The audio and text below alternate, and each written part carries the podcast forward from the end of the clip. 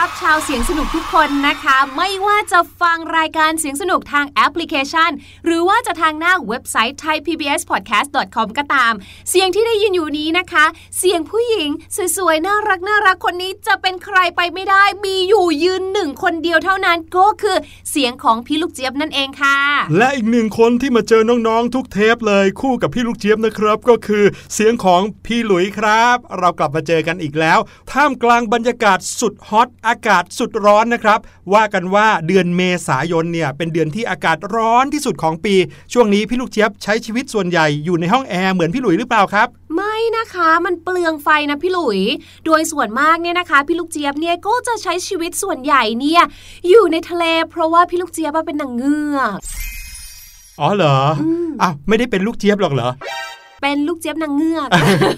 น้องๆครับพี่หลุยเนี่ยมีหลากหลายวิธีเลยนะครับที่จะช่วยให้ร่างกายของเราเย็นสบายในช่วงฤดูร้อนแบบนี้นะครับแถมยังไม่เปลืองค่าไฟด้วยนั่นก็คือไปเดินห้างยังไงล่ะครับน้องๆว่าคือการแก้ผ้าไม่ใช่ปกติแล้วในห้างสรรพสินค้าเขาก็มักจะเปิดเครื่องปรับอากาศเนาะเปิดแอร์เย็นสบายเลยแต่ว่าก็มีข้อเสียเหมือนกันนะอันนี้เฉพาะสำหรับพี่หลุยนะครับไปที่ห้างสรรพสินค้าที่ไรเนี่ยต้องคอยดูแลจิตใจตัวเองให้ดีไม่ให้เผลอไปช้อปปิ้งไปซื้อของที่ไม่จำเป็นเข้าครับเพราะว่าในห้างสรรพสินค้าเนี่ยของน่าซื้อต่างๆมากมายไปหมดเลยอีกหนึ่งเรื่องที่จะต้องระวังด้วยนะคะถ้าเกิดว่าเราเนี่ยไปใช้ชีวิตอยู่ในที่เป็นชุมชนโดยเฉพาะสถานที่ที่มีความแออัดของผู้คนเนี่ยนะคะอย่าลืมใส่หน้ากากตลอดเวลานะคะแล้วก็พกสเปรย์แอลกอฮอล์หรือว่าจะเป็นเจลแอลกอฮอล์ก็ได้หมั่นล้างมือบ่อยๆค่ะ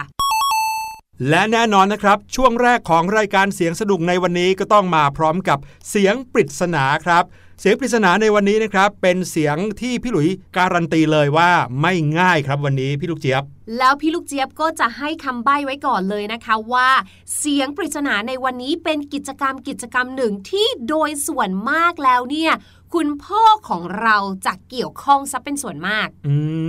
มจะเป็นเสียงของอะไรน้องๆลองไปฟังกันดูก่อนครับ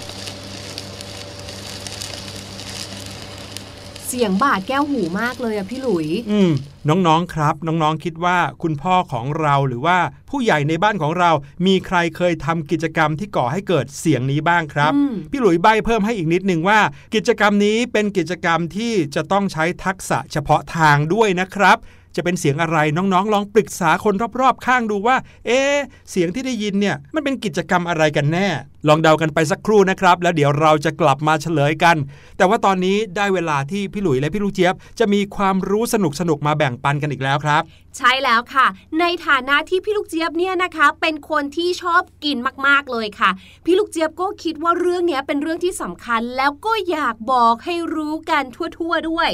เพราะว่าบางครั้งค่ะเราเนี่ยอาจจะได้ไปร่วมโต๊ะอาหารกับคนหลายๆชาติหรือบางทีคนหลายๆชาติหรือต่างชาติอาจจะได้มาร่วมโต๊ะอาหารกับเราเราก็จะได้มีความเข้าใจในความแตกต่างนั้นค่ะใช่ครับถ้าพูดถึงเรื่องมารยาทบนโต๊ะอาหารส่วนใหญ่แล้วน้องๆก็คงจะเคยได้ยินมาบ้างใช่ไหมครับว่าเราจะต้องไม่เคี้ยวข้าวเสียงดังเวลาที่เราจะซดน้ำซุปเนี่ยก็จะต้องไม่ซดเหมือนอย่างที่พี่หลุยชอบท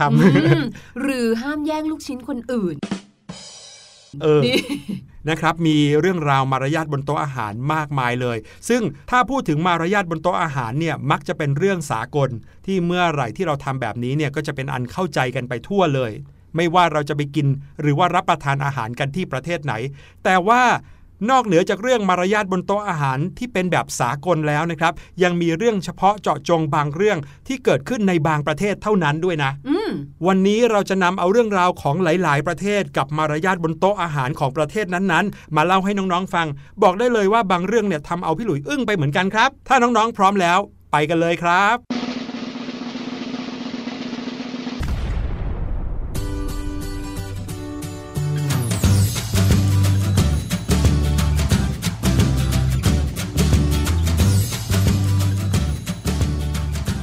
อย่างที่ทุกคนรู้นะคะก็คือในแต่ละที่ทั่วทุกมุมโลกเนี่ยแน่นอนเขาก็มีวัฒนธรรมเป็นของตัวเองด้วยกันทั้งหมดเลยนะไม่ว่าจะเป็นเรื่องของการใช้ชีวิตการอยู่อาศัยสังคมและแน่นอนค่ะไม่เว้นแม้กระทั่งเรื่องของการกินที่อาจจะทำให้เกิดหรือว่ากลายเป็นเรื่องได้เลยนะถ้าเราไม่เข้าใจวัฒนธรรมของประเทศนั้นๆ ก่อนหน้านี้พี่หลุยเล่าให้ฟังว่ามารยาทที่เป็นสากลบางอย่างเช่นเวลาที่เราซดน้ำซุปหรือว่ากินข้าวเนี่ยไม่ควรกินเสียงดังใช่ไหมคะครับแต่ในบางประเทศเนี่ยเขาบอกเลยนะว่าถ้าอาหารมันอร่อยน้ำซุปมันอร่อยเนี่ยต้องซดเสียงดังเอาเหรออย่าเก็บงำเสียงเอาไว้เนี่ยแบบเนี้ยนั่นทำให้เรารู้เลยนะว่าเอ้ยในแต่ละประเทศเนี้ยนะเขายังมีเรื่องราวของมารยาทในการกินหรือที่เราเรียกกันว่ามารยาทบนโต๊ะอาหารที่น่าสนใจมากๆเลยค่ะเผื่อว่านะน้องๆเนี่ยมีเพื่อนชาวต่างชาติหรือว่าน้องๆบางคนอยู่ในจังหวัดที่พี่ลุงเจี๊ยบเรียกว่าเป็นจังหวัดของการท่องเที่ยวบางทีนักท่องเที่ยวต่างชาติมาอย่างเงี้ยค่ะบ้านน้องๆเนี่ยอาจจะเป็นร้านอาหารมีชาวต่างชาติมานะคะเราก็จะได้เข้าใจเรื่องของการกินวัฒนธรรมการกินของเขาด้วยค่ะถ้าอย่างนั้นอย่ารอช้าค่ะมาที่ประเทศแรกกันดีกว่าค่ะพี่หลุยค่ะนั่นก็คือประเทศฝรั่งเศสนั่นเองค่ะประเทศฝรั่งเศสเนี่ยเรียกได้ว่าขึ้นชื่อในเรื่องของศิลปะการประกอบอาหารหรือแม้กระทั่งศิลปะการจัดจานอาหารเลยนะคะในเรื่องบนโต๊ะอาหารหรือมารยาทบนโต๊ะอาหารของเขาก็มีชัดเจนมากๆเลยค่ะเช่นกินขนมปังค่ะเออนี่น่าสนใจพี่หลุยถ้าพี่หลุยจะต้องกินขนมปังเนี่ยนะคะพี่หลุยควรจะต้องฉีกขนมปังหรือจะหั่นขนมปังดีคะอืมไม่หรอกครับพี่หลุยก็หยิบขนมปังใส่ปากกัดเลยนั่นไงเห็นมะเนี่ยไม่ได้อ้าวทำไมอ่ะไม่ได้พี่หลุยจะหั่นหรือจะฉีกได้หมดเลยค่ะแต่ห้ามเอาเข้าปากแล้วกัดเลยพี่หลุยใช้มือสมมุตินะคะดึงออกมาส่วนหนึ่งกินทีละน้อยดึงออกมาได้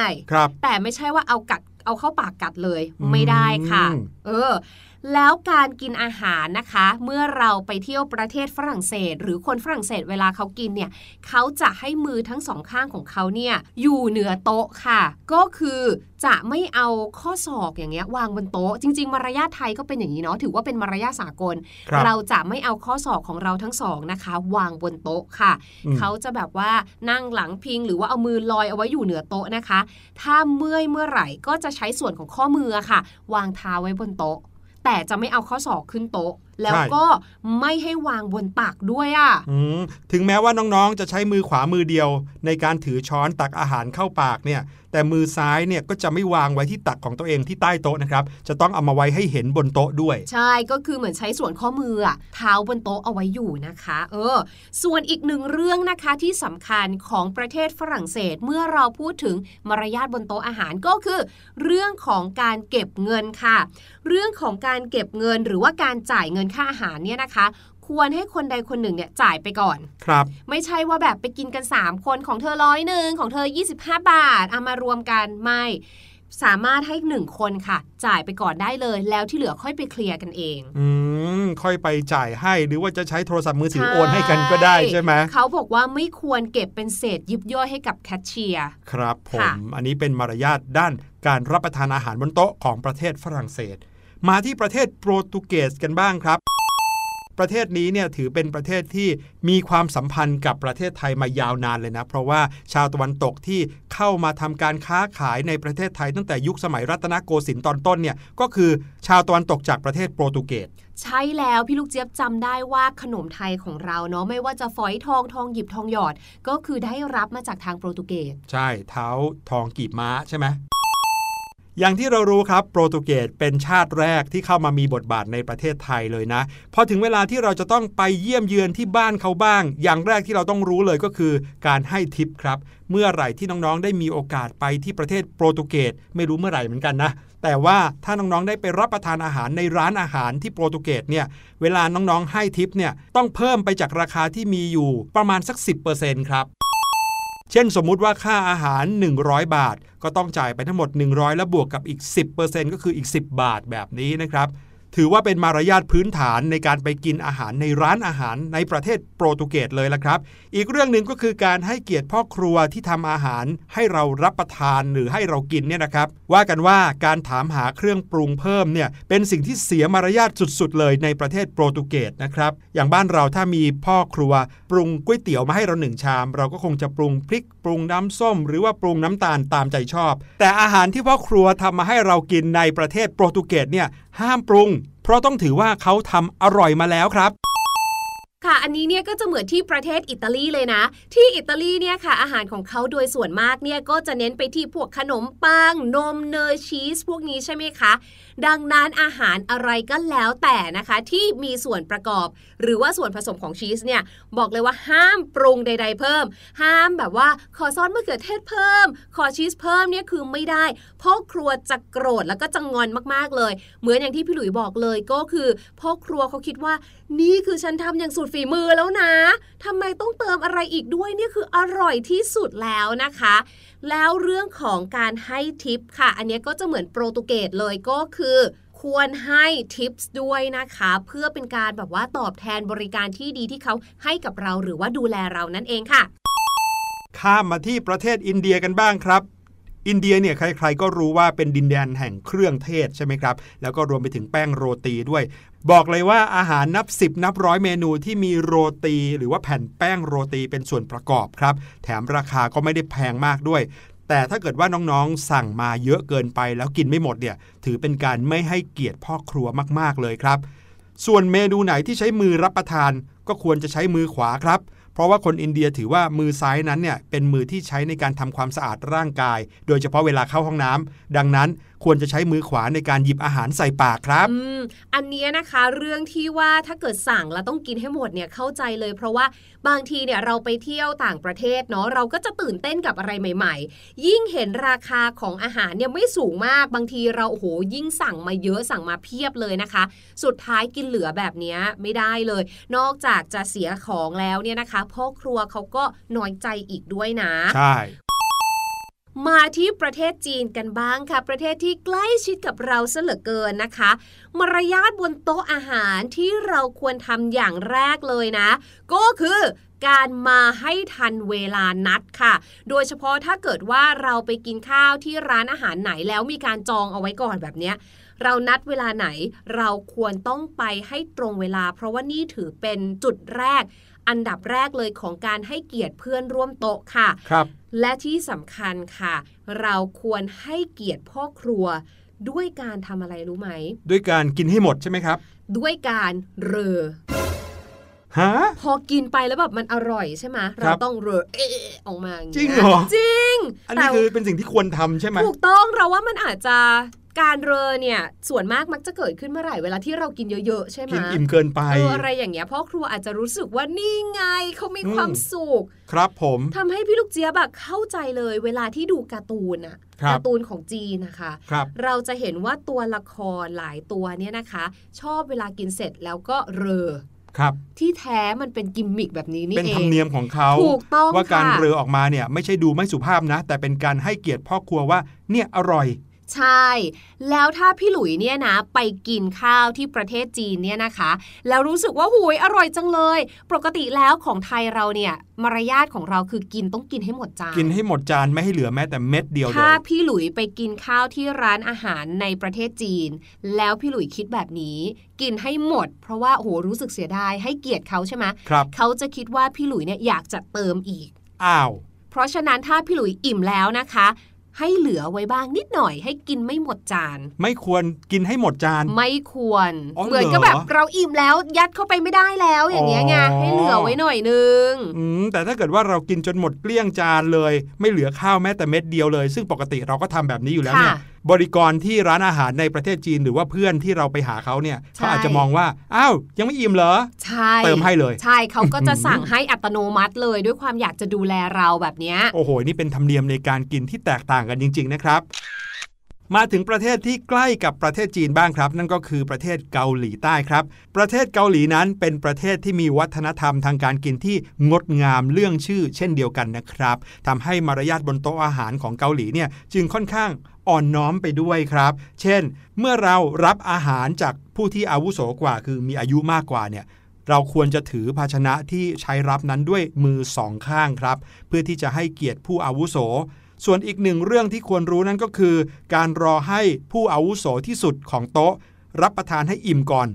เริ่มรับประทานก่อนเราถึงจะรับประทานได้หรือว่ากินได้นั่นเองครับอีกอย่างหนึ่งที่พี่หลุยเคยเห็นในซีรีส์เกาหลีที่ดูนะครับก็คือเวลาที่มีผู้อาวุโสบนโต๊ะเนี่ยรินเครื่องดื่มให้เราอาจจะรินน้ำใส่แก้วให้เราเวลาที่เราจะดื่มเนี่ยเราห้ามยกขึ้นดื่มเฉยๆเลยนะครับพี่ลูกเจี๊ยบเราต้องหันหน้าออกจากผู้ใหญ่ก่อนแล้วเราค่อยยกขึ้นดื่มถึงจะมีมารยาทครับ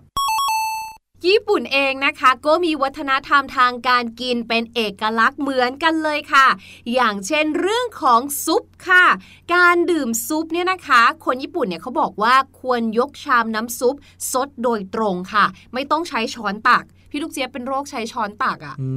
เวลาไปกินที่ร้านอาหารญี่ปุ่นอย่างเงี้ยจะบอกว่าซุปของฝรั่งไม่เหมือนซุปของญี่ปุ่นนะซุปฝรั่งจะมีความข้นอย่างซุปข้าวโพดซุปผักอะไรแบบเนี้ยเราก็ต้องใช้ช้อนตักแต่ของญี่ปุ่นเนี่ยมักจะเป็นซุปใสใช่ค่ะและค่ะอย่างที่เล่าเลยที่ญี่ปุ่นก็เป็นค่ะเวลาที่ซดให้ซดเสียงดังเข้าไว้ค่ะเออเพราะว่าวิธีการนั้นเนี่ยนะคะเป็นวิธีการที่เรานั้นจะชื่นชมและให้เกียรติความสามารถของเชฟนั่นเองค่ะส่วนอีกหนึ่งเรื่องที่สำคัญไม่แพ้กันนะคะนั่นก็คือเรื่องอุปกรณ์ในการกินข้าวค่ะเขาก็จะใช้ตะเกียบใช่ไหมอืมเราเนี่ยนะคะไม่ควรดูดตะเกียบหรือว่าวางตะเกียบแบบไขว้อะค่ะเหมือนเป็นกากบาทหรือแม้กระทั่งนะคะการปักตะเกียบบนชามข้าวแบบแนวตรงเลยอย่างเงี้ยค่ะเป็นสิ่งที่เสียมารยาทค่ะครับผมการดูดตะเกียบคือหมายถึงว่าเอาปลายตะเกียบสองข้างเนี่ยใส่ปากใช่คือเนื่องจากว่าคนญี่ปุ่นเนี่ยมีอาหารจานกลางแต่เขาไม่ได้ใช้ช้อนกลางแบบบ้านเราเขาถือว่าตะเกียบนี่ก็คือหยิบชิ้นไหนชิ้นนั้นก็ไม่น่าจะโดนกันอยู่แล้วแต่การที่เราดูดตะเกียบนั้นแล้วเอาลงไปจิ้มอ่ะหรือว่าเอาลงไปหยิบของในจานกลางมันก็อาจจะดูแบบว่าไม่ค่อยสวยงามน่ารักสักเท่าไหร่ใช่ครับอ่ะข้ามาที่ยุโรปอีกสักหนึ่งประเทศครับที่สหราชอาณาจักรหรือว่าประเทศอังกฤษนะครับน้องๆคงจะเคยได้ยินคำว่าผู้ดีอังกฤษใช่ไหมครับจะบอกว่าคำคำนี้เนี่ยสะท้อนมารยาทบนโต๊ะอาหารของชาวอังกฤษเหมือนกันครับดังนั้นเนี่ยถ้าพูดคำว่าผู้ดีอังกฤษเราย่อมไม่นึกถึงการกินมูมมามการกินเสียงดังอยู่แล้วดังนั้นการกินเงียบๆนะครับเป็นมารยาทเบื้องต้นมารยาทพื้นฐานบนโต๊ะอาหารของชาวอังกฤษเลยทีเดียวครับและอีกหนึ่งเรื่องที่ควรรู้นะครับก็คือในทุกมื้ออาหารจานหลักเนี่ยจะมีผักอยู่ชนิดหนึ่งที่จะต้องเสิร์ฟทุกจานทุกมื้อนั่นก็คือแอสพารากัสครับคืออะไรเอ่ยพี่หลุยหน่อไม้ฝรั่งนั่นเองครับพี่ลูกเจี๊ยบถ้าให้เปรียบเทียบกับอาหารในร้านอาหารของไทยนะก็เหมือนกับผักกาดหอมที่จะต้องเอามารองหรือว่าประดับจานแทบทุกจานในร้านเลยเนี่ยนะครับเขาก็จะมีเจ้าแอสพารากัสหรือว่าหน่อไม้ฝรั่งวางคู่กับอาหารอยู่เสมอแล้วเราเนี่ยก็ต้องกินเข้าไปด้วยนะครับอย่าปล่อยเอาไว้แบบนั้นเพราะจะดูเสียมารยาทครับเรื่องราวของมารยาทบนโต๊ะอาหารของนานาประเทศนี่ก็มีความแตกต่างกันน่าสนใจมากเลยเหมือนกันนะครับตอนนี้ให้น้องๆไปฟังเพลงกันก่อนดีกว่าฟังได้สบายๆครับแต่ถ้าเกิดว่าอยากจะรักษามารยาทก็อย่าเปิดเสียงดังจนเกินไปนะครับจะได้ไม่รบกวนคนข้างๆครับกับเพลงเพลงนี้ที่มีชื่อว่าพาเหรดผลไม้ครับ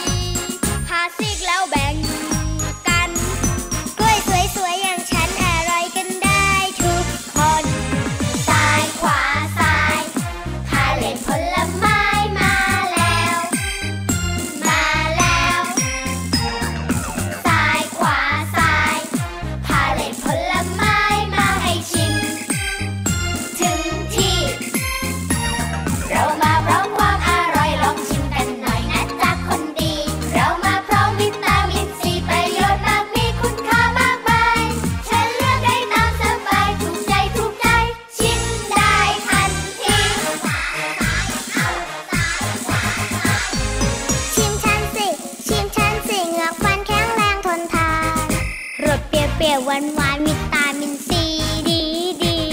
แตงโมแดงแดงกินแก่ร้อนในกินกล้วยวันละใบสบายสบายท้องดี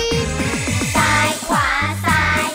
พาเล่นผลไม้มาแล้วมาแล้วซ้ายขวาซ้ายพาเล่นผลไม้มาให้ชิมถึงที่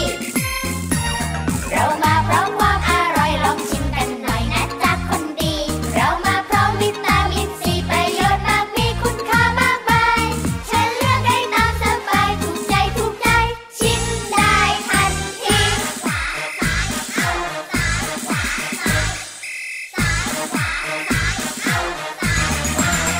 วันนี้เนี่ยพี่ลูกเจี๊ยบขอนำเสนอสำนวนที่มีคำว่า parade อยู่ในนั้นแล้วกัน